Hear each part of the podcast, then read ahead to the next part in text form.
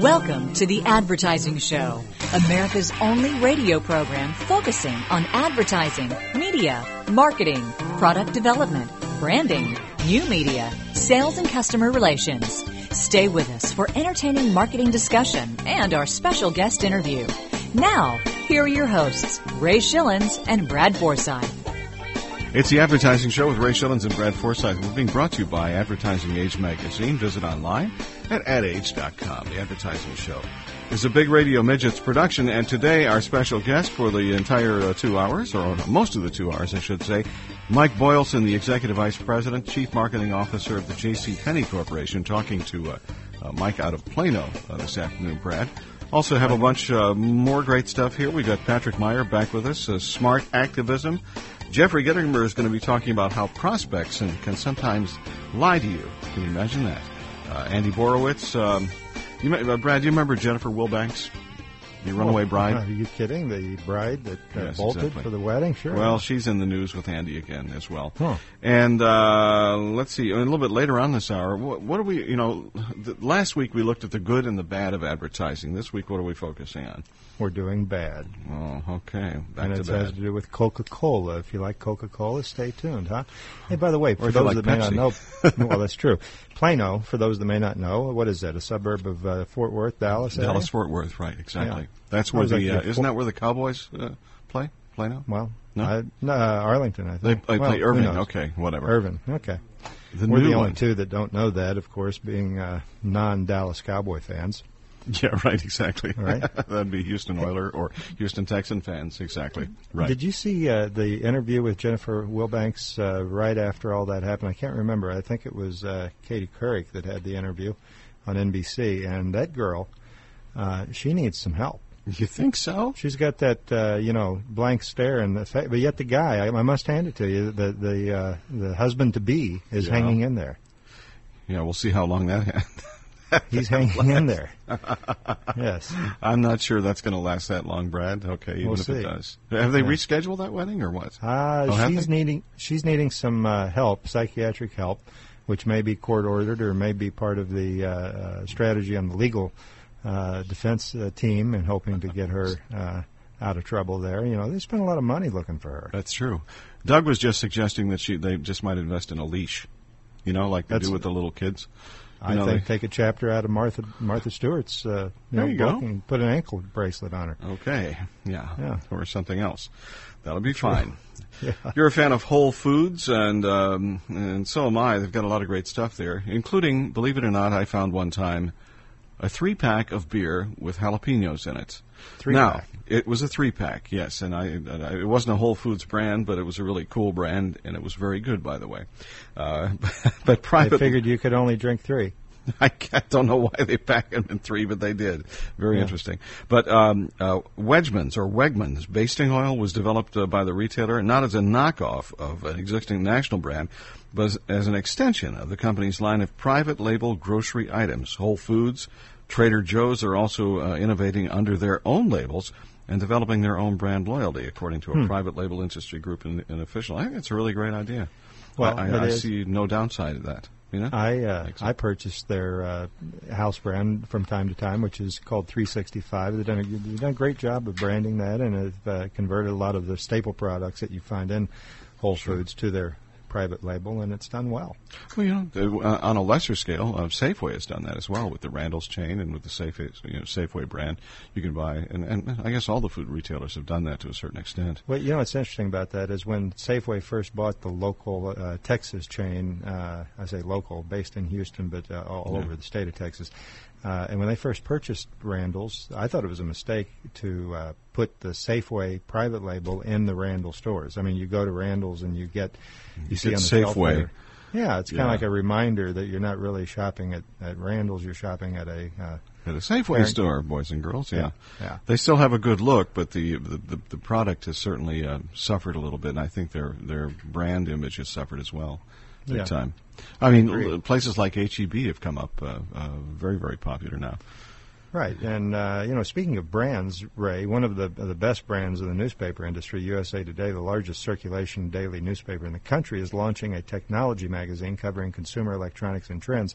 Just announced this past Thursday. What I thought was interesting about this, Ray, was that the new 60-page magazine called, you know, this is really kind of confusing. It's enough to confuse USA Today itself, but it's USA Today Now Personal Technology. Today isn't enough. You got to put the now in there with it. But but Today it'll now. launch October 17th with at least 300,000 uh, copies printed. It will be sold at newsstands across the country with a cover price of 4.95. The newspaper plans to publish the magazine. This is the part that I thought was weird. The publishing once a year. Once a year? Once a year. So I guess set your you know set your clocks or whatever. The magazine weird. will be uh, will feature articles on shopping for electronics, Q and A articles from experts, polls, and editors' picks on key products. It sounds like a little bit of repurposed content there from USA Today. Perhaps if they're only doing That's it once kind a of strange. And how could they do that accurately just once a year? It doesn't make That sense. is strange, isn't we're? We're going to take a break. Uh, here's something that is not only strange, but actually it's not strange. It's just smart. It's uh, Patrick Meyer and his advice on the advertising show.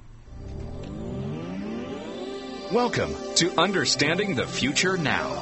It's the Marketing Insider featuring Patrick Meyer. Today I'm going to talk to you about something called smart activism. It's happening all around us. It's happening with you. It's happening with your clients, with your brands. The new empowered consumer has a range of dimensions, one of which is what I call smart activism. Let me share with you a quote from a consumer that I spoke with many months back. I say no to drugs, but yes to Canadian prescriptions. How lame is it that big pharmaceutical companies are charging my grandparents in America inflated prices for prescriptions and cheaper rates in Canada? So we have mobilized to create an on and offline groundswell that will stop this violation. What this reflects is a groundswell of activism that's helped by internet and access to information like never before. What he said was he learned about prescriptions in Canada. His grandparents were looking for cheaper prescriptions because they're on a budget. They found other people through AARP who had the same dilemma. They rallied on the internet and are now lobbying with their politicians at election time. This is activism. Yeah, it's got pricing and value concerns underneath, but it's a whole new form of activity and thinking by people going forward, and this is just one pocket. So my headline to you is to think about the now consumer. They think a different way. Understand them and modify your business model, your marketing and advertising approach because it's not business as usual. You've been listening to the Marketing Insider, heard every week here on The Advertising Show. Join us next week for more insight into the future of marketing. This is Patrick Meyer, CEO of Now, and remember the marketing revolution has begun. For more, go to nowinc.net. And thank you very much, Patrick Meyer with Ray Schillens and Brad Forsythe on the advertising show. Just about to join in conversation. Out of Plano this afternoon, Mike Boylson, the Executive Vice President and Chief Marketing Officer for uh, J.C. Penney uh, Corporation. So, uh, Mike is at the office uh, today, actually, because he has two dogs and three kids, Brad, and he thought it might be better uh, to not have barking dogs on the show. Although, good. Yeah. being dog lovers, we would not mind that. You know what I'm saying? Would not mind. I'd like to alert all of our audience uh, members, uh, as well as myself and you, Ray, to get your receipts and your returns ready. Uh, he'll be on the air in what about four minutes, I guess. Yeah, so just a few I've minutes got a couple returns myself. Oh, yeah, right, exactly. Do you? Uh, no, actually, I don't. Uh, I'll no, tell them over. You know, a real quick story. Uh, I, I was telling my wife about uh, having Mike on today with J.C. Penney, and my loving mother. Uh, when I was a child in the '60s, she brought home, uh, and I guess we can say this since Mike wasn't with J.C. Penney in the '60s. She brought home a, uh birthday gift for me, and it was a, uh, a polo type shirt, and it had the J.C. Penney logo on it. It did? And I, yeah, and my and, I, my mom has always promoted being honest. So uh she goes, "What do you think?" And I said, "Well, I was really hoping for Munsingwear that had the little penguins on it." Yeah, she was goes, better. Yeah, she goes, "You wanted?" my-" I said, "Yeah." You know, I was kind of in touch with logos at that time. I was probably about sixth grade. And so she goes, okay, and she took, went back to uh, J.C. Penney and got the Munsingwear and brought it on. I was a happy young boy, but it taught me to be honest with your mom, and it was my first touch with uh, branding. Did you ever check to see if the other shirt was maybe on inside out or something like that? A That's a label, good question. You No, know? I didn't. Would have, would have been good. So uh, Mike Boylson will be uh, with us in just a moment on the advertising show with Ray Schillens and Brad Forsythe.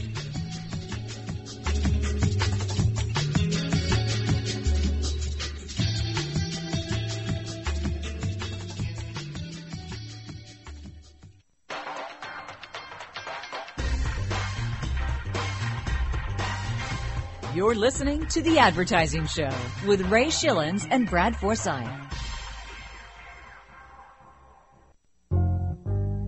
What walks downstairs alone or in pairs and makes a slinkety sound? A spring, a spring, a marvelous thing. Everyone knows it's Slinky. It gives a big lift when wrapped as a gift. A very likable. Well, there's a retro toy, if ever there was one, a Slinky.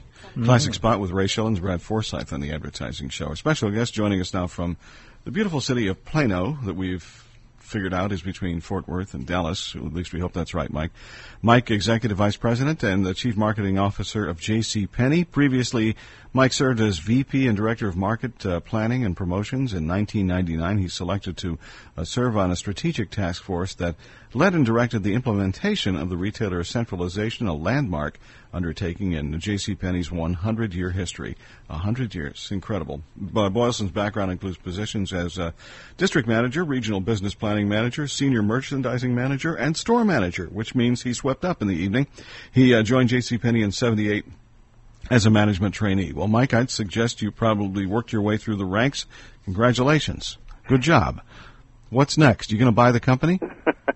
No, I, I I wouldn't say that. Although I would say that I probably started a little bit lower than trainee. I actually came out of college with a degree in education and couldn't find a job and I started with JC Penney on the sales floor for 2.95 an hour and I'm Wow. very proud of the, the fact of uh, starting on the sales floor. So I think it really helps to understand uh, what works at point of sale and how to interact with customers. So I'm very proud of that. You're probably up to what, 4.95 an hour now, and what do you, what do you do with all that money? Yeah.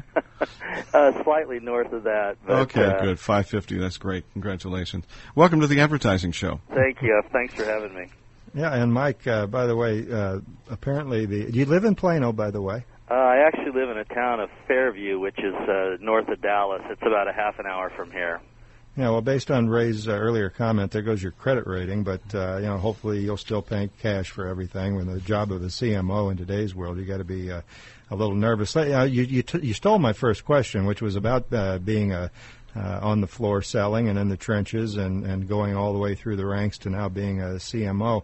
Uh, and you did answer, the, you know, how helpful that was and, Yeah. and uh, being able to have a, a perspective that many people, I would imagine, that you work with uh, uh, lack. Uh, how many how many others uh, in the executive suites of J.C. Penney come up through the ranks as you have? Well, we've got a few. I think of the top uh, 20 people we have in the company, we probably have five or six. But uh, when we went through the major turnaround in the late 90s and uh, around uh, 2000, 2001, 2002, most of the people that have been around a long time uh, did not make it through that transition. And so, uh, one of the things we had never hired outside talent, we had always promoted from within, and that had become a real liability for us. So, Yeah. uh, in in the late 90s, we started bringing talent in from the outside and started really building up our management team and bringing in experts. Uh, so today, I'd say that uh, our team is probably made up of uh, uh, probably two thirds people that did not come up through the company, and and maybe a third uh, that have. If you look at the you know the top 20. Yeah, well, and we're going to talk about the changes in uh, strategy and overhaul of merchandise a little bit later in the program, but uh, probably a very smart move on, on Penney's part to uh, to bring in outside uh, uh, talent because you do get uh, a bit entrenched and, and begin to feed off of uh, what was always uh, the way it was, so to speak, and, and change uh, change doesn't come uh, easily with a company as old as uh, J.C. Penney's. You know, James Cash Penney. A lot of people, Ray, may not know that J.C. stands for James Cash. What a great name, right? Oh, yeah. Uh, if you're if you're going to be the CEO of what would become a, an icon of our retail industry, but J.C. J.C. Penney was quoted as saying. Uh, profits must come through public confidence, and public confidence is given to any merchant in proportion to the service which he gives to the public. I'm, I'm curious. This quote, by the way, came from a 1930 speech that uh, J.C. Penney gave. Uh, in, in today's retail world, public confidence is this something that has become less important, especially uh, when consumers are, are shopping price, and, and especially in a, a less than robust economy? I think it's more important than ever. Uh, I think the the uh, the public expects companies to conduct themselves honestly and fairly, and I think they penalize uh, companies and retailers that take advantage of them. And uh, I think uh, you know one of the challenges is to turn around the perception of a 103 year old brand. Uh, but one of the good things about being 103 years old is I would say that our company is is very grounded in trust, quality, fairness, uh, those types of attributes that we don't want to let go of. Uh, we need to be perceived as more current, modern, and relevant, but at the same time, it, it, it's crucial that we hold on to the moral fiber that this company was founded on. No, I, I couldn't agree more, and it's not as easy uh, easier said than done because that is quite tricky to hold on to a a well-known brand and what every, what everyone knew J.C. Penney to stand for, but yet transition to a a new brand in, in 2005. And, and as I mentioned, we'll get, get into that in just in a second. Describe, Mike, if you would, uh, the J.C. Penney target market for us, both uh, quantitatively and, and qualitatively. Well, I would say qualitatively, uh, we're targeting uh, Middle America, and, and uh, our our target customer is a woman. Uh, eighty percent of our buying decisions are are made by women, and so we are targeting women in the moderate income bracket that are seeking style for herself, her family, and her home. And uh, if I was going to say uh, from a, a demographic standpoint, uh, 35 to 54 years old, with annual household incomes between 35,000 and 85,000 would uh, define the middle market. But I would qualify that strongly by saying that uh, more and more we see attitude playing a much larger part in the equation than age and income. Uh, although income does uh, limit customers' choices to a certain degree, we're finding more and more that it's attitude, and we see we're seeing that customers everywhere, regardless of in- income, are aspirational and they're willing to trade up in certain areas. And so, uh, who we are uh, catering to is uh, the the moderate customer who wants the best that department stores and specialty stores have, but at a moderate price. And, and that really is the heart of what we're aiming at. Well, it's an interesting uh, statistic there. 80% of decisions are made by women, not not including the uh, children's wear, because we would expect uh, that to be made uh, by the mom, so to speak. But when it comes to adult uh, men's fashion and women's, I, I would assume that it's not an 80-20 mix, even though 80% of the uh, decisions obviously are coming from women. Are, are, a lot of the women customers at J.C. Penney buying for their husbands? Um, more and more, one of the interesting trends that's emerged very strongly in the last several years is men are more and more shopping for themselves. I would say if you went back you know, 10 years ago, you probably would have saw more women buying for their husbands, but today uh, men are much more savvy as shoppers themselves. So even though our primary target is women, we do recognize that uh, men are an underserved market, and not a lot of people are talking to men. So uh, the fact that we do uh, utilize certain tactics to talk to men's, we have a very strong uh, men's business and uh, I would say certainly in men's um, uh, that number would would shift much more. Probably 60% of men are shopping for themselves. Also, want to say, Brad, I think your wife picked out a very nice turquoise uh, shirt and short set for you today. It's well, very attractive. It's thank cute. you very much. We'll be back uh, with more with Ray Schillens and Brad Forsythe on the Advertising Show. Mike Boylson is our special guest, Executive Vice President and Chief Marketing Officer of J.C. Penney. Back in just a minute.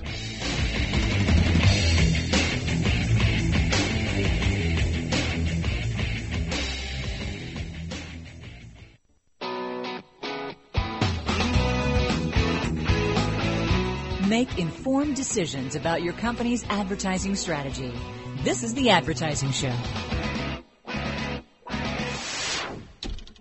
Mm-hmm, the Del Monte tomato sauce. So shall I ring it up? Yes, thank you. 14 cans. Yes, they're great Christmas stocking stuffers. Christmas? Oh, I know I'm rushing the season, but those green Del Monte cans and the bright red tomatoes, handsome, inexpensive. I see, and then you use them for the cooking afterwards. Cooking? Sir, Del Monte tomato sauce is meant for cooking. Not just for nice red and green Christmas stocking stuffers? Oh, no. It's the advertising show with Ray Schillens and Brad Forsythe. I'm always uh, happy to have Del Monte here in the studio uh, with us as a classic spot.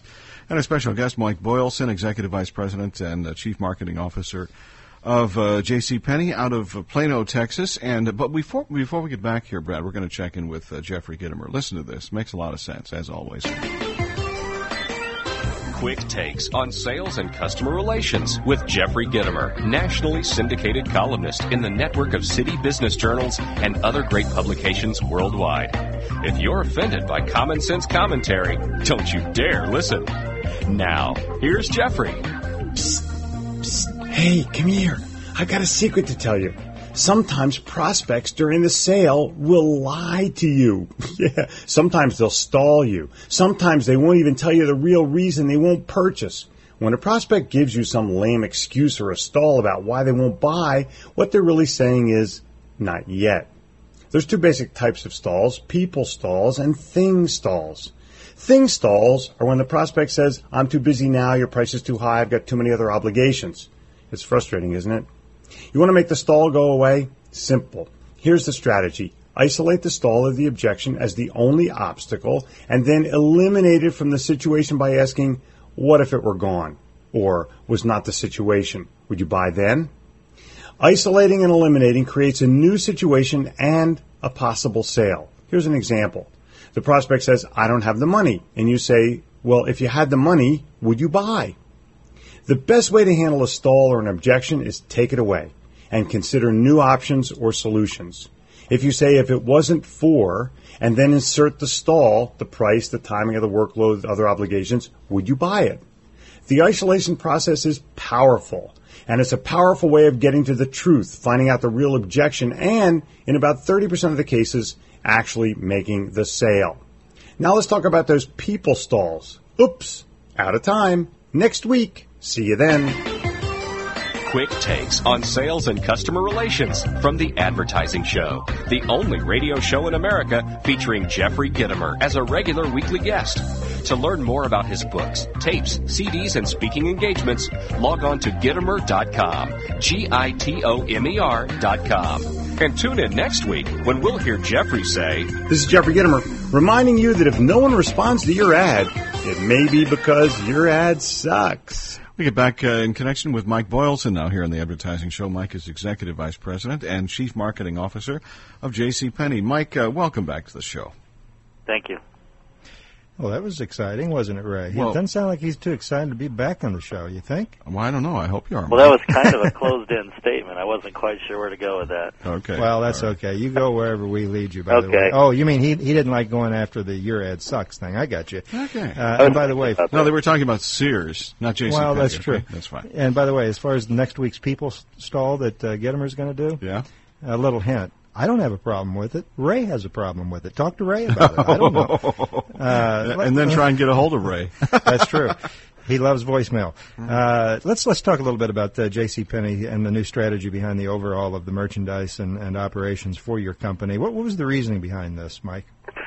Well, you'd have to to really understand it. You'd have to go to back to the turnaround because in the late '90s we were really in trouble, and as you know, we were decentralized. In other words, the stores were buying the merchandise, and so we weren't leveraging our size, and our comp sales were declining, and our profit had almost totally eroded in the late '90s, and so uh, our stock had gone from a high of about seventy-eight dollars a share to below ten dollars a share. and We were in desperate trouble, uh, and we were literally fighting for survival. So.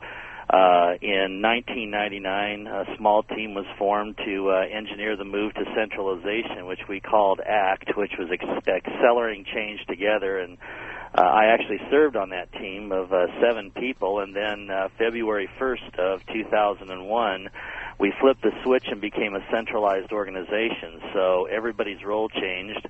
Uh, the stores were focused more on execution, customer service, and associate relations, and we now started shipping centrally. But we didn't have the right buyers in place, and we didn't have the technology and tools in place, and so we really struggled through it for the first couple of years. But uh, got ourselves uh, back on our feet and so the first four years, we really successfully uh, implemented the turnaround, became a centralized company, and I would say went from a very tough position to being back in the game and to a good company, and that's kind of where we stood going into this year. Um, and then early this year, uh, we announced our new long range plan, which is the next five year vision, which we think uh, will take us from a good company to hopefully a great company again. Yeah, and you know, you talk about uh, customer service, but would you uh, would you happen to agree that, uh, as we have talked before, that in a lot of cases, like a company like J.C. Penney, uh, it really does come down to merchandise, merchandising, and the, the, the brands that are, or the private labels that you carry. Even though, of course, you got to have the customer service elements and a bit of the uh, the right retail environment. But really, merchandise is what drives uh, drives success in, in your industry, wouldn't you say? I would totally agree with that because uh, you know the greatest ad campaign in the world doesn't mean anything if the product doesn't deliver and if you don't have something compelling and you don't have a point of difference. Uh, there's a lot of sea of sameness out in retailing today, and you only have to walk the malls, especially the department stores, to see that. And so you're absolutely right. You have to uh, figure out how you break through and create points of difference that the customer gives you credit for and recognizes, uh, and uh, hopefully rewards you for that.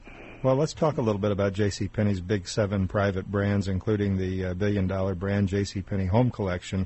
Uh, you, have talked about how important top-quality private label brands are in carrying uh, in, in uh, attracting uh, customers today. Right. When it comes to uh, putting your own company name on a private label, right. Uh, what, what's uh, is that worth the risk and the money and the effort? What, what are your thoughts on that? Mike? I would say yes. I'd say first of all, it's, you have to understand the difference between a private label and a private brand.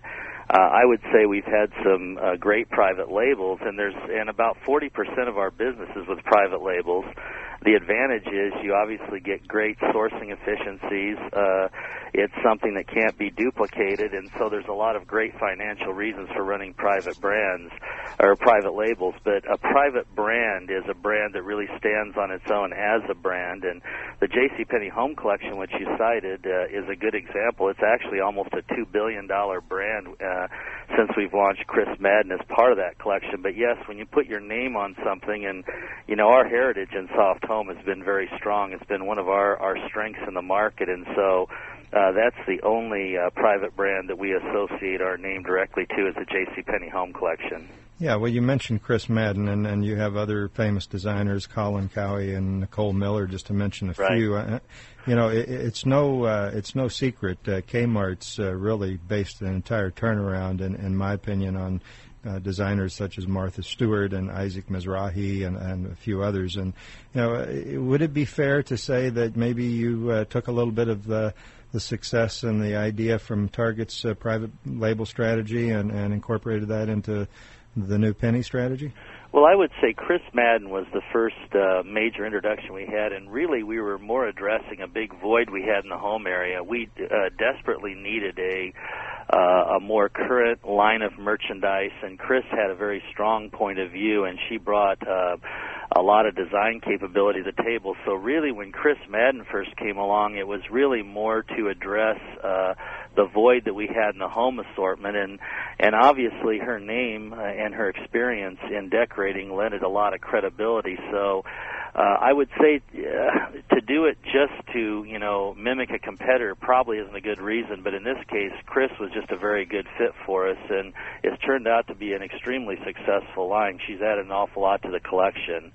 Uh, Nicole Miller, uh, we launched uh, earlier this year, which is a an updated um, women's uh, casual uh, brand, casual to career brand. It kind of bridges that gap, and she brought enormous uh, designer credibility, and so that's why we signed Nicole.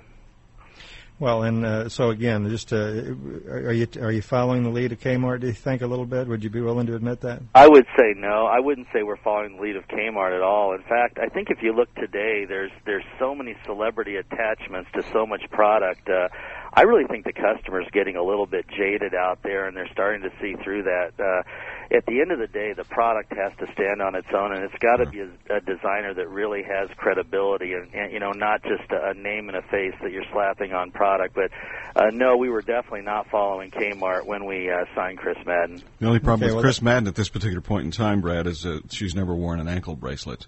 Well, that's uh, true. Uh, no, that's good. She's uh, incredibly uh, good on television as well uh, for the uh, you know the DIY Yeah. type sect as well.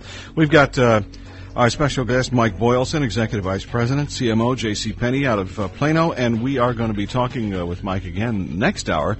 We're going to take a break, though, first, and we'll be back with uh, not good advertising, but advertising, with Ray Schillens and Brad Forsythe on The Advertising Show.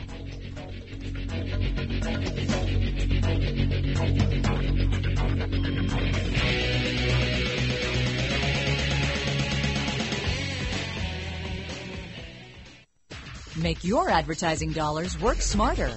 You're listening to The Advertising Show with Ray Schillens and Brad Forsythe.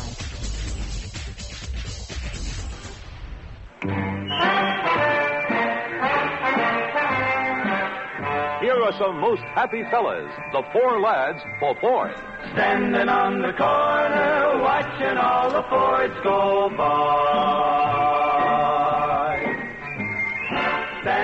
It's the advertising show with Ray Schillens and Brad Forsythe, and it just goes to show you that not just recently did they start using commercial music in commercials. Okay, True. It was uh, that goes way back. That would be probably uh, late fifties, maybe 60s, so early yeah. sixties, something like that.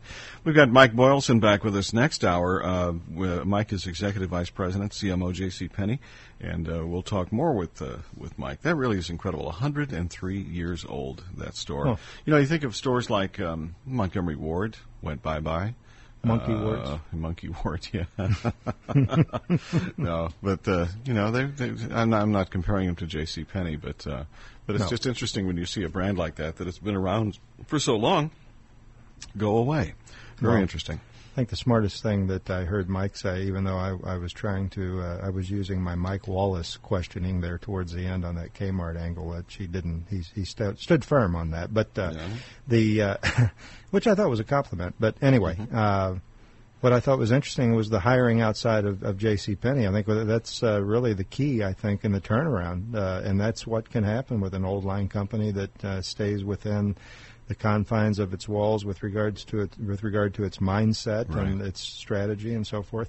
Interestingly, uh, real quickly before we jump into the uh, advertising, Garth Brooks Ray has signed a multi-million dollar uh, exclusive pact with Wal- uh, Walmart uh, making the retailer and its uh, two other companies, Sam's Club and Walmart.com, the only places where his music will be commercially available, which I thought was very interesting. The deal with Brooks weird. um, marks the first time ever an artist has aligned himself or herself with uh, an entire catalog uh, with one particular chain. So uh, it'll be interesting to see how this works out. But I mean, it's the strength of the retail.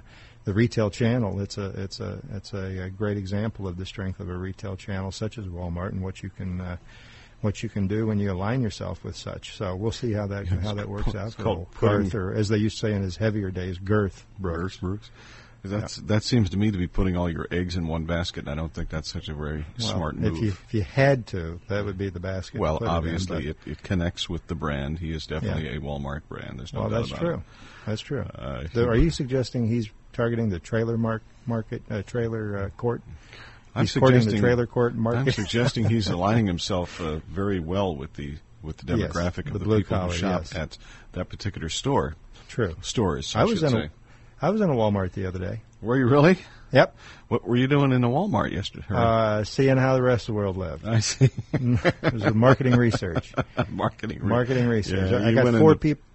You went in Go to ahead. pick up some Doritos or something like that. I know. My actually, you're reading my wife's mind. It was uh, uh, not. It was the the corn. Uh, Corn. Doritos. Yeah, Yeah. well, no, the corn. You know the little uh, corn curl things. Tostitos. Exactly. Okay. And she tried to offer me one. I said, "Haven't had one since I was a teenager. Not starting today." the only the only good things uh, with Tostitos or Fritos is chili pie. Good idea. True. Let's let's get into uh, let's get into the not so good. It's it's the downside of advertising. And now it's time for the bad advertising item of the week. And I'm pretty sure this is probably not about J.C. Penney. So let's go ahead and get this. out. uh, Right. Right. No, you know, it's been out for a while. I like that. A lot of times we we feature uh, spots that are about to come out. This has been out for a while, so a lot of our audience uh, has probably seen the uh, spot that uh, we're going to talk about today from Coca-Cola, and it's uh, entitled the Chill Top spot. The spot begins, if you haven't seen it, with a close-up shot of a young man strumming his guitar and doing a rap version of the old Hilltop commercial. You remember that, Ray? I'd like to buy the world Sure a Coke do. with the Yeah. group deal going. Right. Well, it just so happens the the guy on the guitar happens to be the music artist G Love. Uh, so G Love goes into his rap version of the old ballad. I'd like to give the world a, a, a, a little break, is what he says. And if you give me a little background on some rap, uh, Ray, I can read this. One, two, to- I missed that era. anyway, uh, he, he- his his lyrics go. Uh, I'd like to give the world a little break, put a smile on your face as I erase the stress from the rat race, so you can chill and you check your mic because it's a thrill. Take some time to enjoy the real thing. So I say. Anyway, it's a it's a thing that young kids would certainly enjoy if you've seen it. And, and then the chorus uh, breaks in, and the kids that are sitting around watching G Love play his guitar, all joining in to sing, I'd like to teach the world to chill, and they go on and on from that. And of course, instead of being on a hilltop, if you've seen the spot, these kids are on top of a rooftop in some generic uh, anywhere USA urban environment. So G Love continues to do his rapping, and you see the other kids joining in from time to time, and occasionally quick cuts of the new Coke Zero bottle, which you've talked about here on the show, Mm-hmm. Ray. And Right. and uh, then at the end of the spot, the entire group raises their Coke Zero bottles to toast to the heavens as they sing. It's a it's a simple thing, what the world wants today, and the ending graphics goes into everybody chill, real Coca-Cola taste, and the world, and the word nothing underneath the uh, tagline, and also not to be left out, they have a uh, website, a microsite, worldchill.com. And when you and when you visit that, that's kind of an interesting thing. We'll leave that for another time. But uh, although the spot Ray is very well done, and if you've seen it, I think you would agree, and it does a great job of updating Coke's famous '71 version of "I'd like to buy the world a Coke." But the new lyrics, uh, "I'd like to teach the world to chill." I don't know about you, Ray, but I think the the cliche "chill." Uh, for young people is way like you know oh, it's like they don't use that anymore. It's kind of like Yeah. wearing your hat backwards. You know when Uh-huh. when when the kids uh, when people over thirty started wearing their hats backwards, that's when the young people quit doing it. But they just put it off to the side now. Really, That's looks really exactly right. You got to do it different. I think I heard Joan Rivers uh, use the word "chill" the other day. Of course. but uh, it was about her face being frozen or Mhm. something. But anyway, the the uh, what, what makes this new version of American pop culture risky, in my opinion, is Coke's uh, attempt to contemporize and recycle the original commercial, while young people might not even get the historical reference uh, to the original spot. Of course they won't. Uh, I'm uh, yeah, I'm wondering if we, if we should be expecting a Coke spot featuring Mean Joe Green tossing his uh, jersey here soon to P Diddy Combs, which now of course is only known as Diddy. But Right. anyway, uh, on a positive note, uh, uh, again a compliment. Well produced, well executed, uh, created a microsite, which is a great idea. But I think the strategy behind leveraging the 71 version of this spot is an attempt to connect with the uh, young people is a bit of a stretch. So that's why they are awarded our advertising item of the week. And by the way, that's Crispin Porter in Bogusky, Miami. So it just goes to show you a great agency like Crispin for Mhm. Burger King and other great commercials, uh, uh, uh, brands, I should say, Mini Sure. Cooper, uh, occasionally uh, will be highlighted here as of the advertising. Well, they were copying uh, Kmart and Target, as you stated before. well, that's true. Okay, something like that. We've got uh, Mike uh, Boylson coming back here in just a, a little What while, about 20 What do you past the top. No, he hasn't left. He's right there. I can see Is he in the green room? Uh, it's, uh, he's on the green line. Let's put it that way. Oh. Executive Vice President, CMO, J.C. Penney Corporation. Uh, next week, by the way, we're going to have Joe Jaffe, author of Life After the 30 Second Spot, and that should be very interesting. So we'll see. Then he'll write a book, Life After the 15 Second Spot, and so on and so Right. forth to follow It'll that be a up. shorter version, though. Exactly. the advertising show with Ray Schillens and Brad Forsythe. You can go online, by the way, and uh, go to theadvertisingshow.com. You might be listening to it online right now, uh, but you can also take advantage of podcasts in the RSS feeds. We'll tell you about that next hour. Advertising Show is brought to you by Advertising Age Magazine. You can visit online at the at adage.com, that is. So next hour, more with Mike Boylson. We also have Andy Borowitz and the Wacky World of Marketing, too. The Advertising Show is a Big Radio Midgets production.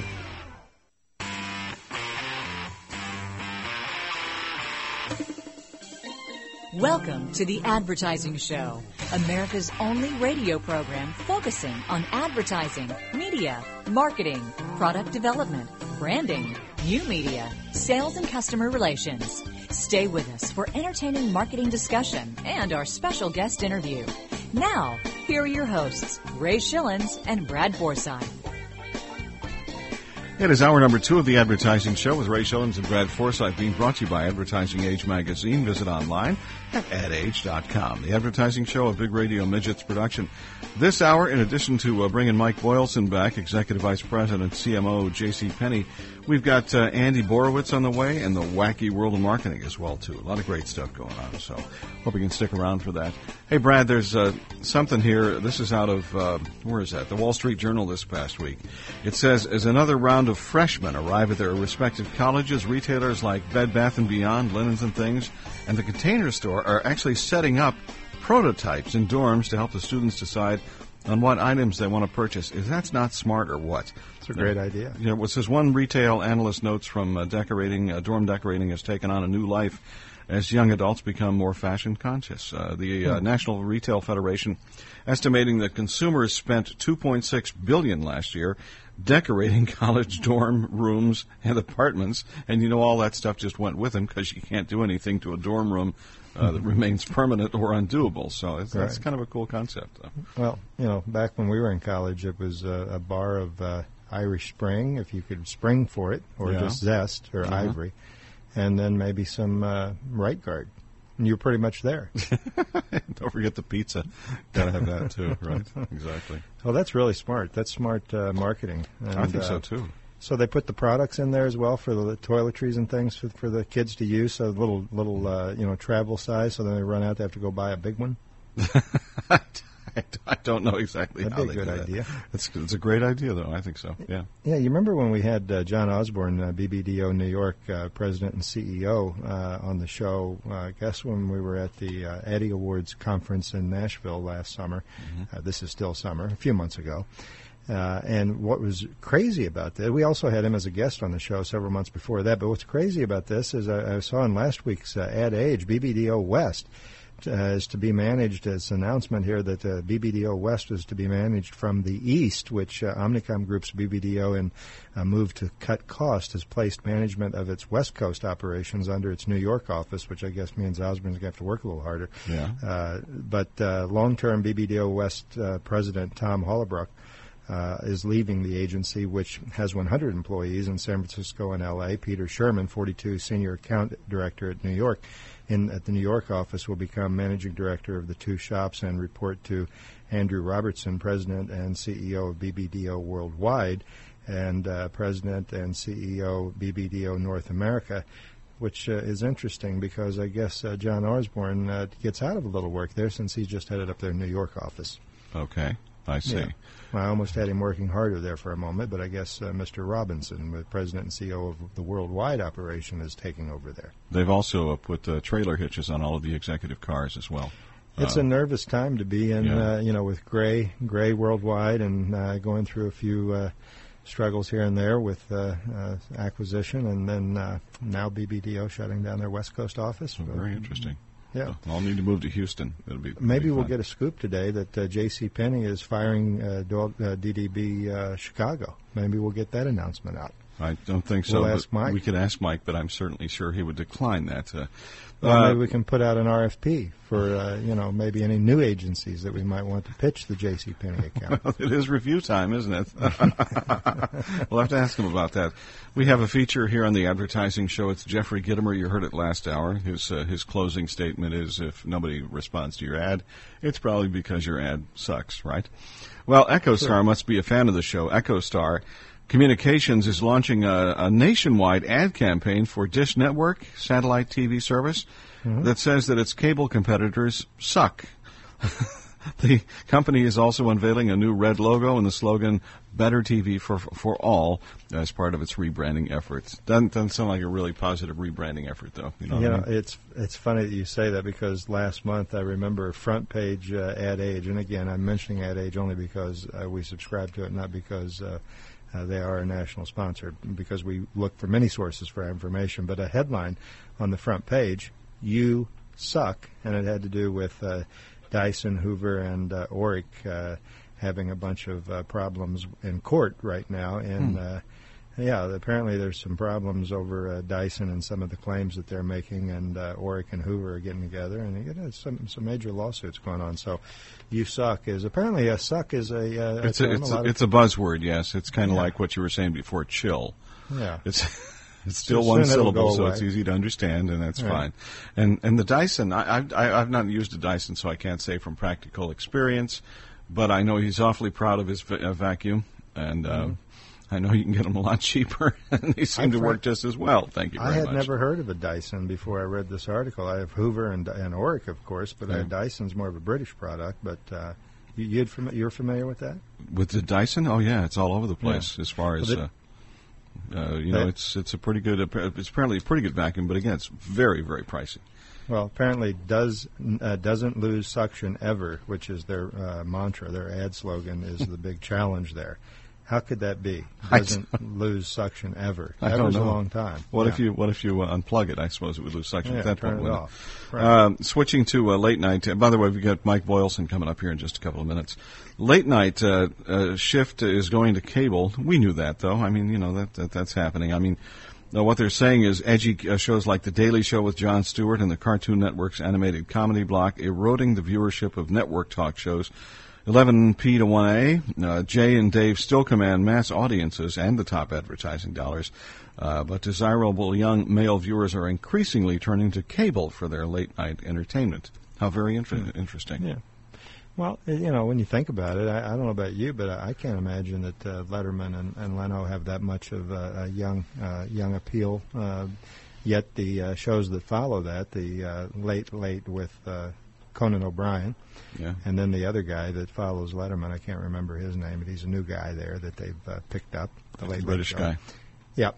And he was funny. Have you seen any of that? No, I really haven't. He's pretty funny, Hmm. Conan, of course, is slated to take over for Leno uh, in like what two, three years, something like that. Something like that. About the same time that Stern switches over to Sirius or XM or whatever. Yeah. Well, no, it's actually it's like why are you projecting two, three years out that Conan's taking over for Leno? I mean, talk about you know getting ready. Let's get ready three years from now. I mean, come on. That's weird. Anyway, yeah, but uh, I do like Conan's hair. So he's got that big hair going. I that is the most unappealing late night talk show host I've ever seen. And I don't, I, I do not figure out. Yeah, they're, what are they making up for Leno's chin on the other other side of his head there or something or what? yeah, I, I, don't, I, I, I, don't, I don't understand that at all. Do he, not. he was a writer for uh, for Saturday Night Live for many years, and he's basically coming through the writing uh, writing side of the business. And did some stand up, and this was his first gig. And uh, he's uh, he's unusual. He's got a bit of a cult following. I don't know how that's ever going to transition to. To the uh, uh, major uh, Tonight Show audience, but we'll see. We got a flash in from our information source. Apparently, Conan was uh, ready to, to walk to another network if he didn't Oh, get the gig. so kind of like a little to- kid throwing his tantrum. You see. Had to do the advance. We'll book you in Oh, three come years. on, Conan, we'll deal. keep you. Come on. Yeah. Oh well, but uh, anyway, I, I think it's real interesting to see the erosion of uh, of mainstream television and uh, what cable is doing to it. It, it really is absolutely incredible, and I, I think it'll Mhm. continue to, you know, escalate as we move along here. We've got uh, what do we got? About thirty seconds, I guess, don't we? Uh, real quick, Mercedes Benz has lost its luster among luxury cars. We talked about that. Always. Record-setting sales in July, but uh, still lying behind Lexus, Cadillac, BMW. And American Honda's uh, Motors Acura, automaker's been hampered by its decision to introduce a line of lower-end cars. We talked about that too. Oops, Yeah. that's a mistake, as well as some quality issues as well. Well, that's Right. like we were talking about Jaguar being a, uh brand now that is manufactured and marketed by Ford. It Mhm. is not a, uh, uh, you know, wh- what does that do to the, to the uh, Jaguar brand? Well, you don't want your busboy driving the same brand you're driving to be waited on by your waiter. True. Mike Boylson, Executive Vice President, CMO, J.C. Penney Corporation, back in uh, just a minute with uh, Ray Schillens and Brad Forsythe on the Advertising Show.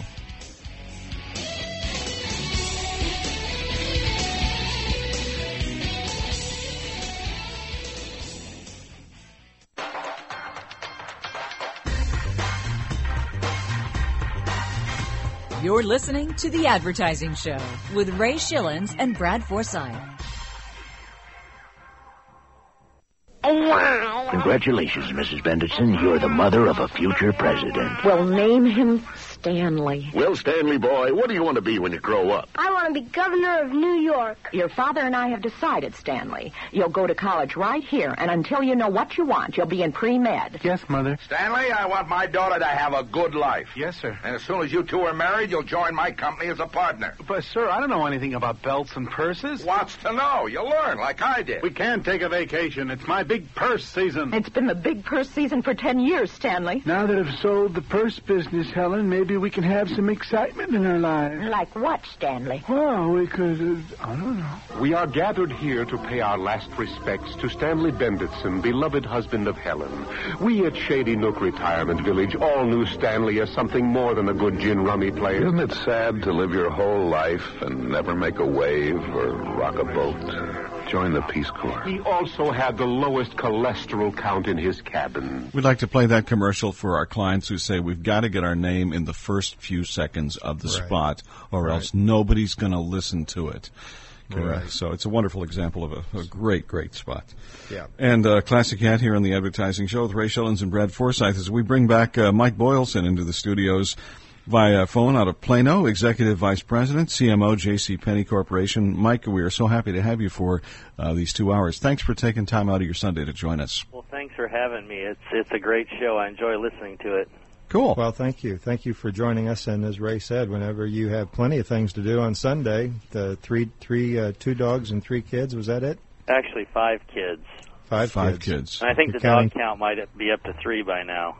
Well, you- if, you, if you're not sure, you have a large backyard. So, uh, well, that's a, again. Watch where you've got- step, Mike. That's true. Yeah. You've got plenty to do, and to join us and, and uh, share with our audience your wisdom and, and uh, advice is uh, great, and, and thank you so much for that. Uh, and I guess uh, uh, DDB Chicago, they're doing a good job for you. We, do we need some other agencies to, to give you a ring Monday morning? What do you, what do you think? Yeah, that'd be great. In fact, that's exactly what we need. We probably get about two or three uh, agencies every day that want to help us with our branding. So I'm sure. please uh, I'm don't unleash that on us. But no, DDB's been a good partner, and we're happy with the work they, they they're doing for us. You, you know, I, I was thinking uh, before today's uh, interview about how often you guys m- must get called and, and have agencies trying to take a shot at you, and uh, you know, being a highly visible brand such as J.C. Penney. Uh, I would imagine you avoid uh, uh, advertising conventions or any kind of situations where you end up getting in front of people that want to tell you about how great their uh, their company is and what they can do to, to help J.C. Penney, right? Well, I try to get out, and um, I do listen uh, to some people that that come through. And usually, if I get a a solid endorsement from somebody I respect a lot, will listen because a lot of times you can learn even by listening to them. There's something to be gained by doing that, and you never know when situations change. So we do listen, but time is very tough, and so um, we're very selective about who we actually sit down and talk to. But we do listen. Well, that's good advice, by the way. If you are a supplier of, of any marketing service uh, organization, referral, uh, third party endorsement, these are all good ways to, to make inroads to other clients. Let's talk a little bit about uh, uh, the effectiveness of print advertising, in particular newspaper, which Right. of course has been a long. Uh, uh, long been a staple of retail Yeah. adver- uh, for, for retail, I should say. Newspapers across America, it's no secret, have been uh, struggling and under a great deal of scrutiny lately. I'm curious, wh- what are your thoughts about newspaper advertising and as it uh, plays a role in the overall marketing and media mix for uh, for J.C. Penney? Well, as you know, we are a promotional retailer, and so uh, we do promote aggressively, and and we play a big role in driving traffic into our stores. And the preprint, which is the circular that's in the newspaper on Sundays and and weekends. Uh, is still the foundation of what we do on the promotional advertising side. So I would say, even though there's some uh, probably some long-term issues with where the newspaper is going. Still today, it's the backbone of what we do, and it's still very effective in driving uh, short-term traffic into the store. Well, yeah, it's, you know, it's interesting you say that because three years ago, no secret to you that uh, J.C. Penney's advertising was almost exclusively promotional, and Right. today you're now focusing more on on the branding of J.C. Penney and uh, able to, as you pointed out, Mike, to differentiate J.C. Penney from other retailers. Right. In, in doing so, uh, I'm curious, how, do you manage a, a balance and, and uh, between brand building and promotionally fo- focused marketing? What a great question. That's that's probably the thing that uh, never leaves my mind because uh, we do have a dual role um, in, in marketing. The function in our uh, company is very important. We plan the daily sales. We pull the merchandise divisions together and package it into something that makes sense to a customer, and then we pull together all the store execution issues. So that's still the the heart of what we do. But to your point, we have been evolving over the last two years and doing more branding. And uh, in the turnaround phase that I articulated in the first part of the show, we were almost exclusively promotional. And I would say in 2004 we started doing some serious branding, and it was the best year we've had in the last uh, four years. And this year we're continuing to build on that. So we're clearly migrating our message to have more balance between promotional and branding. But uh, it's very tough because we have, uh, although we have a large budget, it's it's still flat. We don't have the luxury of just adding, and so we have to make a lot of tough choices. And and balancing those two without hurting top line sales is is uh, is probably the toughest thing that we do. Yeah, and we're not here to validate this. And you and I talked off the air uh, earlier this uh, week about uh, budgets and so forth. The figures I'm seeing last year for for J.C. Penney for our audience that may be interested when they hear Mike talk about his budget, uh, 368 million dollars, or it's a figure that we see uh, uh, being batted around there. We're not again. We're not here to say that that's exactly uh, the figure, but it's you know, if it's if it's off by 10 or 20 million, it's it's a hefty figure. Uh, you know, you uh, it's always easy, I guess, or certainly easier to uh, be able to monitor the success or, or, failure of promotionally focused marketing because your numbers come in after your sales event uh, right. and you, are able to tally that. But when it comes to branding, I think there's a little more of a challenge engaging an ROI. How, how does a new co- a new branding effort as J.C. Penney now has underway. How, how, does a company that's that hasn't been really that focused on branding, how, how do they gauge their o- ROI and, and, make sure that they are spending their money wisely in that area? Uh, we do it a couple of ways. One, we have we have a very um, well developed uh, consumer research group in house, and we do a lot of uh, surveys. We have a customer scorecard that we've initiated that we've had for the last uh, few years uh, across a number of points, including uh, image, and and we do trace that every quarter and report results, and that's one way we look at it. Um, and the other way is also through new customer acquisition. We also our branding efforts are really reaching out to new customers, customers that have not shot Penney's, and so we track that through new customer acquisition and the health of our file and uh, we've we've seen uh, a significant turnaround in the health of our files. So we know we're getting uh, new customers, but it is a bit of a leap of faith, and uh, you do intuitively know that you have to do the branding. And I think the key is to be very focused, very surgical about where you go, and then uh, you know try to measure it those ways. But it's not an exact science, and and you know there, it is uh, it's an issue we struggle with all the time. Back in just a minute here on the advertising show, our special guest is Mike Boylson, uh, executive vice president and uh, CMO at J.C. Penney Corporation, along with Ray Schillens and Brad Forsythe. More on the way. Stick around.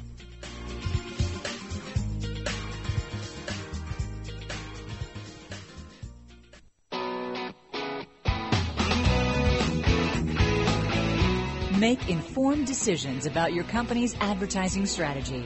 This is the Advertising Show.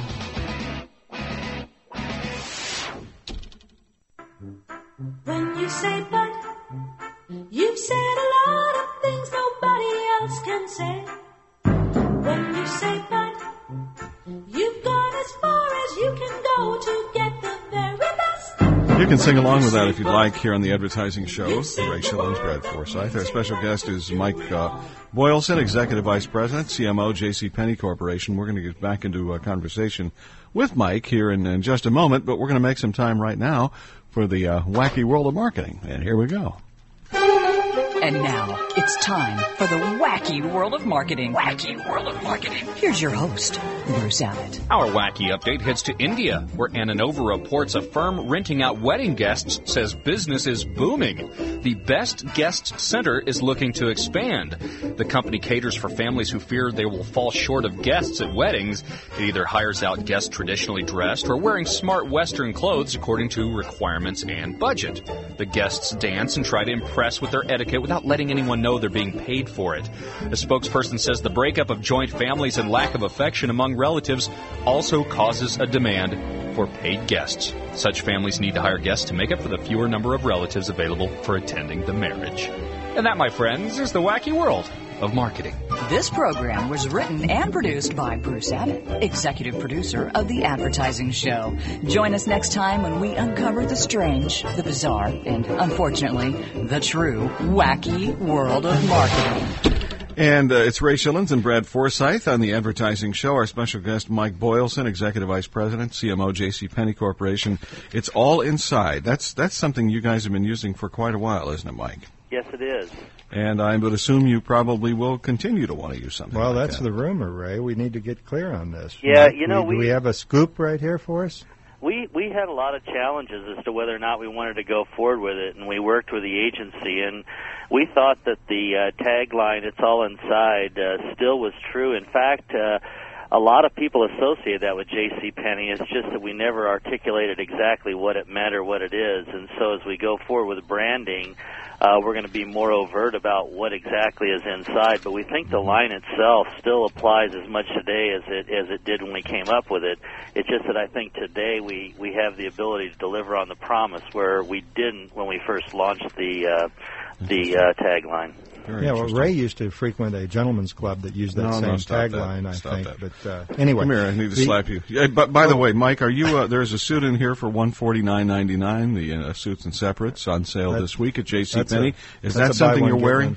No, it's not buy one. It's one forty nine ninety nine. Are you, are you wearing one of those today, Mike? I'm wearing shorts and sandals and a polo shirt, and the air Wow. conditioning's not on in the office here, so Uh-oh. a suit would be very inappropriate right now. I understand if you give your landlord extra money, they'll turn it on. By the way, I think they're watching the expenses. Oh, I see. Okay. You know, Disney got some heat for you know some of the sweatshops they've been using lately. So maybe J.C. Penney will come, you know, get some heat for what they're putting Mike through today. Exactly, yeah. You know, you were talking about the all inside, uh, it's all inside slogan, Ray and and Mike, uh, which I thought was an interesting uh, deal coming up here. The the uh, for all the sides of you campaign created by DDB Worldwide Chicago was a, a new twist on the familiar J.C. Penney uh, box logo. It's all inside tagline. The, t- you know, t- talk a little bit about this. This is a great idea of taking your existing slogan and extending that as you talk about uh, adding some meaning to, to what was once uh, a slogan that sounded cute and interesting but never really defined for consumers. What, what's the uh, strategy behind the For All the Sides of You campaign? We worked with the agency about a year and a half ago and, and said, where do we really want to take this brand? And what we found was that we were not nearly customer centric enough and I think a lot of people talk about being customer centric but they they probably don't deliver and so we fundamentally believe that uh, in order to make an emotional connection with our customer, we have to understand her life and what's important to her life. And so we realize that she's very busy, she's starved for time, uh, she has a casual life, she has a career life, she has a family life. So the woman that we're targeting has so many roles and parts of her life. And so we started to craft our uh, lifestyle merchandising and our marketing message around the relevant parts of her life. And so for all the sides of you uh, became kind of an outgrowth of that. Hmm.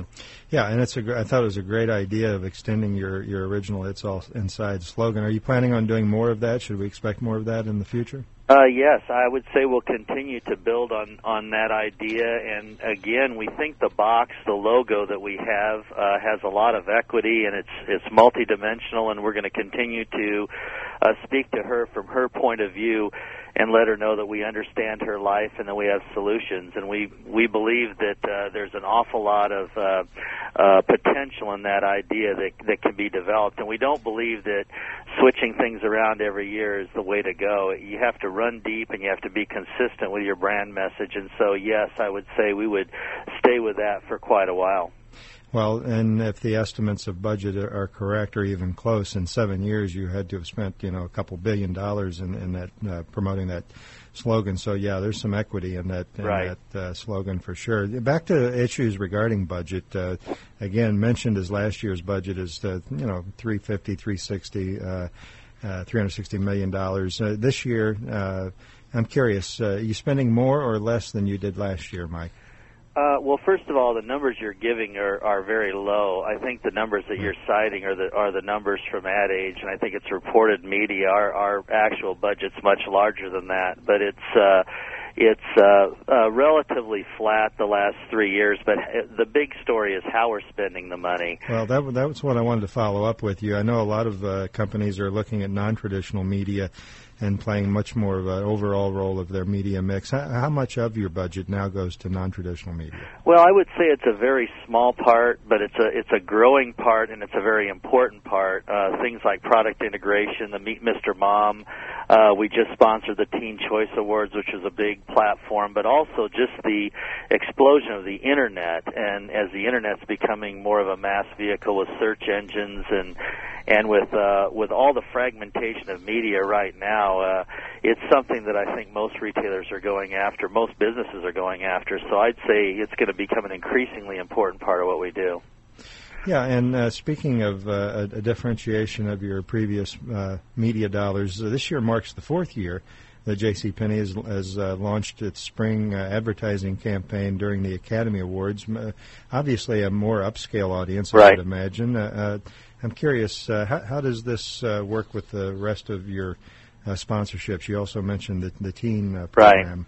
Well, the Academy Awards is is really the Super Bowl for women, and as I said earlier, one of the things we have to do is to reach new customers. And it has such a huge uh, share among women in our target demo that uh, it, it gives us the ability on a very large platform and a large stage to, to really launch it. And then n- normally what we do is we'll have about a four week sustaining effort. So we treat it very much like the Super Bowl. Some advertisers will debut new commercials on the Super Bowl and then run them after that. We do the same thing in the spring each year. So the Academy Awards is kind of the stage where we kick off our spring fashion, and we think it's a big stage. And and uh, in the four weeks uh, after the Academy Award and the show itself, we reach about 85% of all the women in the United States in our target demo, on average of five to six times. So it's a very powerful way to get your branding message out, and we think it's uh, it's a big part of our overall strategy. Yeah, I thought it was a bold move for for you guys to do that, and uh, certainly a, a great uh, strategy in, in reaching a new audience. You know, r- right now we're looking at uh, back to school as being a, a, time that we're in, or just coming out of. The new back to school commercials for Penney's uh, feature a logo with the copy BTS. All access, BTS, of course, short for back to school, and a reference to uh, JC uh, uh, pallaccess.com. Right. What, what, what will uh, kids find at this microsite? I'm Uh, curious. And what is the strategy there? It was. It's a branded website. Uh, what they'll find. Uh, that's the site we used to register for the Teen Choice Awards. We actually had a couple of kids in Arizona that presented one of the awards that night. The dance moves that are on the commercials on there, music downloads, but more and more kids are getting their. They're getting more videos off of the internet than they are from television. So our back to school we ran a two pronged approach. Our national advertising targeted moms, the preprints and so forth, but that type of advertising really targets the kids in their environment and uh and so that's really what that was all about was really uh targeting the kids. Well, I saw your TV the other day. I think it was on, uh, hmm, well, it was either CBS or NBC Right. earlier in the week during prime time. Would have been CBS, I think. Uh, anyway, it was uh, a TV spot that really got my attention because, as we, as Ray was saying earlier, it was a, a spot that really didn't get in your face with uh, who the advertiser was, and uh, that being you guys, of course, until towards the end. But yeah, it was attention getting. Had some kids uh, dancing and hip and hip and cool looking kids, and uh, it was a it was a great spot. Uh, what do we have? About uh, 40 seconds left here, right? Uh, not even that. About- Not even that. So we'll just say goodbye to Mike and join us next week. When, no, we'll get, Mike, I got to tell you, it's been a pleasure. And uh, you know, next time you're in Houston, uh, share some of that uh, 500 million dollar budget with Ray. He could use Thank the money. you. Thank you Yeah, so much really. for having me. We'll run your ads. It'll be fine. Okay. Mike Boylson, Executive Vice President, CMO, J.C. Penney Corporation. Go out there. Still time to shop this evening, as a matter of fact. That's I true. For just a little while. You know where to go. And it's uh, back in just a moment with more. We've got Andy Borowitz on the way at the Advertising Show. Stay with us.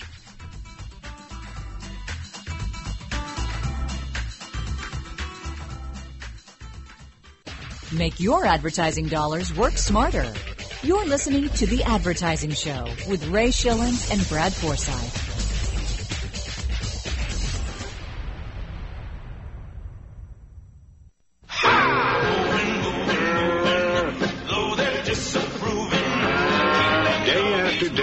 People depend on Subaru wagons than any imported wagon in America. And with good reason. They're reliable and durable.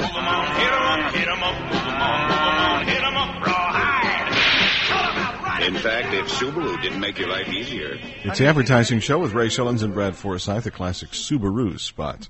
They've changed their uh, their look and their style just a little bit, haven't they, Brad? Oh yeah, I Oh. ski in one of those every week. Remember that? They were known as the skiing. Uh, they yeah, were that's right. That's right. I forgot about that. The uh, official, let's see, the official vehicle for the United States ski team.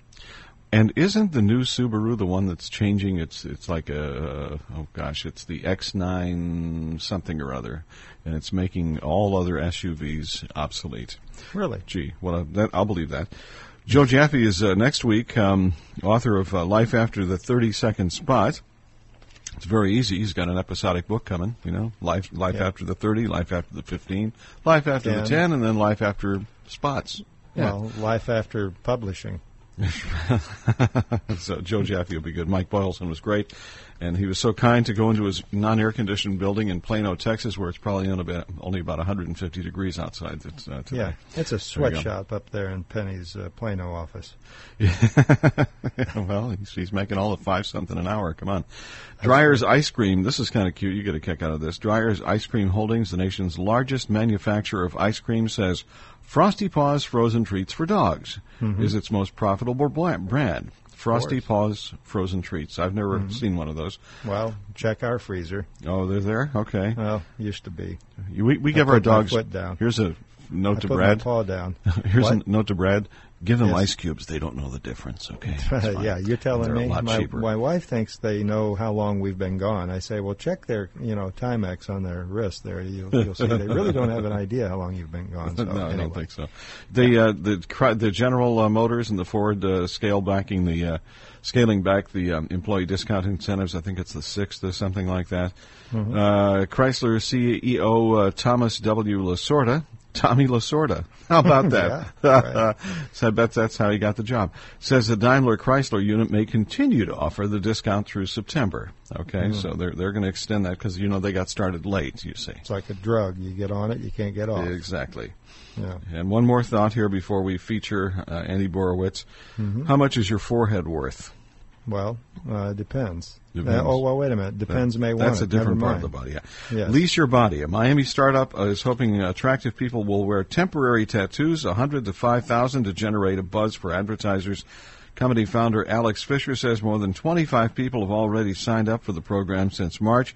Lease Your Body has yet to link any contacts with advertisers. They got the bodies, they don't have any advertisers though. Yeah. Oh, that's too bad. Well, it used to be uh, what? It used to be auctioned on eBay. Now a company was created for that. So pretty good idea. I think that's really interesting. No though. advertisers, but good idea. Absolutely. Uh, let's do. We, we've got a, a few minutes here before the top of the hour. Let's uh, check in with Andy Borowitz now.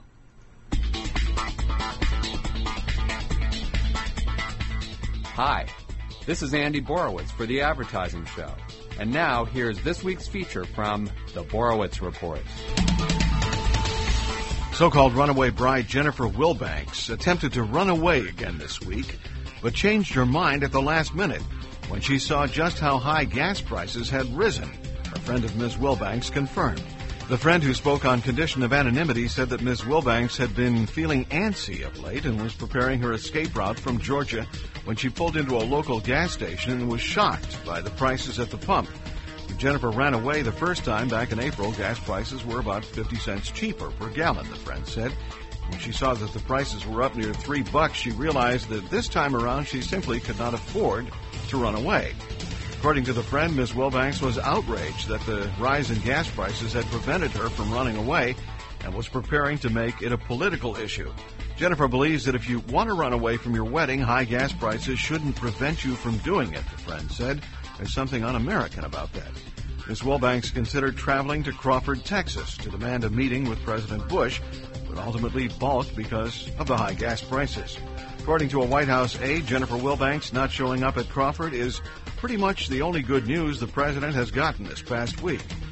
Elsewhere, the soft drink industry said it would cut back on selling sugary drinks at elementary and middle schools and would instead focus on making people obese at shopping malls. This is Andy Borowitz, and this has been a special edition of the Borowitz Report from The Advertising Show. To read more reports or to receive daily email alerts, log on to borowitzreport.com. This is Andy Borowitz saying, keep it fake, baby. We're wrapping up the advertising show. Ray Schillens, Brad Forsythe, and hope uh, you'll be able to join us uh, next week with uh, Joe Jaffe, author of Life After the 30 Second Spot. You know, you know, Borowitz. Uh, n- I think I do now understand that bug-eyed, vacant look on Jennifer Wilbanks' uh, face. That being the runaway, runaway bride. It You don't think it's a thyroid the- problem or anything well, like it's a that? gas pump. She just looked at the gas. Oh, the gas price. pump. I get it. Okay, yeah, Yeah. Very interesting. She was mowing. She, was- speaking of gas, or she was mowing grass, uh, mowing a lawn uh, as part of her. Uh, uh, you know what? What do they Penalty? call it? Yeah. her work release punishment. program. Yeah, exactly. Seriously. Interesting. Yeah, she was mowing some some courthouse lawn, and uh, I think she was smoking grass. no, I don't think so. I don't say No. that. No. She'll come back and sue you. but she won't sue me because my name's Ray Schillens and I got the best Okay, lawyer in town. Okay, okay, okay. Jaworski guy. Uh, media spending to top a trillion bucks in 2008. You, I can have him, can I? By 2008, total consumer spending on media, TVs, DVDs, CDs, video games, books, internet, and cinema expected to top one trillion dollars. Per capita spending hitting a thousand annually by 2009. That's Hmm. according to the annual communications industry forecast. That's a lot of money.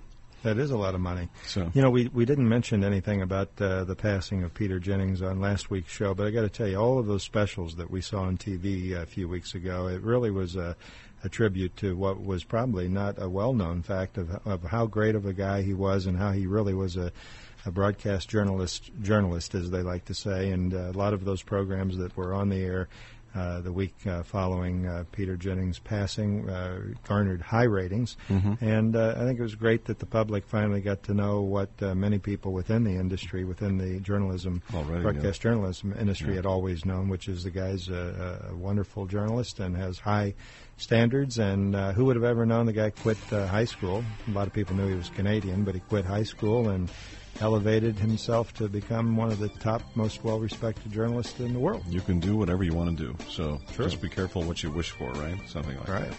Uh, next week, as we said, Joe Jaffe, author of Life After the 30 Second Spot, in honor of Mike Boylson's uh, visit today at the advertising show uh, for uh, J.C. Penney, the CMO executive VP. We invite you to go out and buy some pants or something.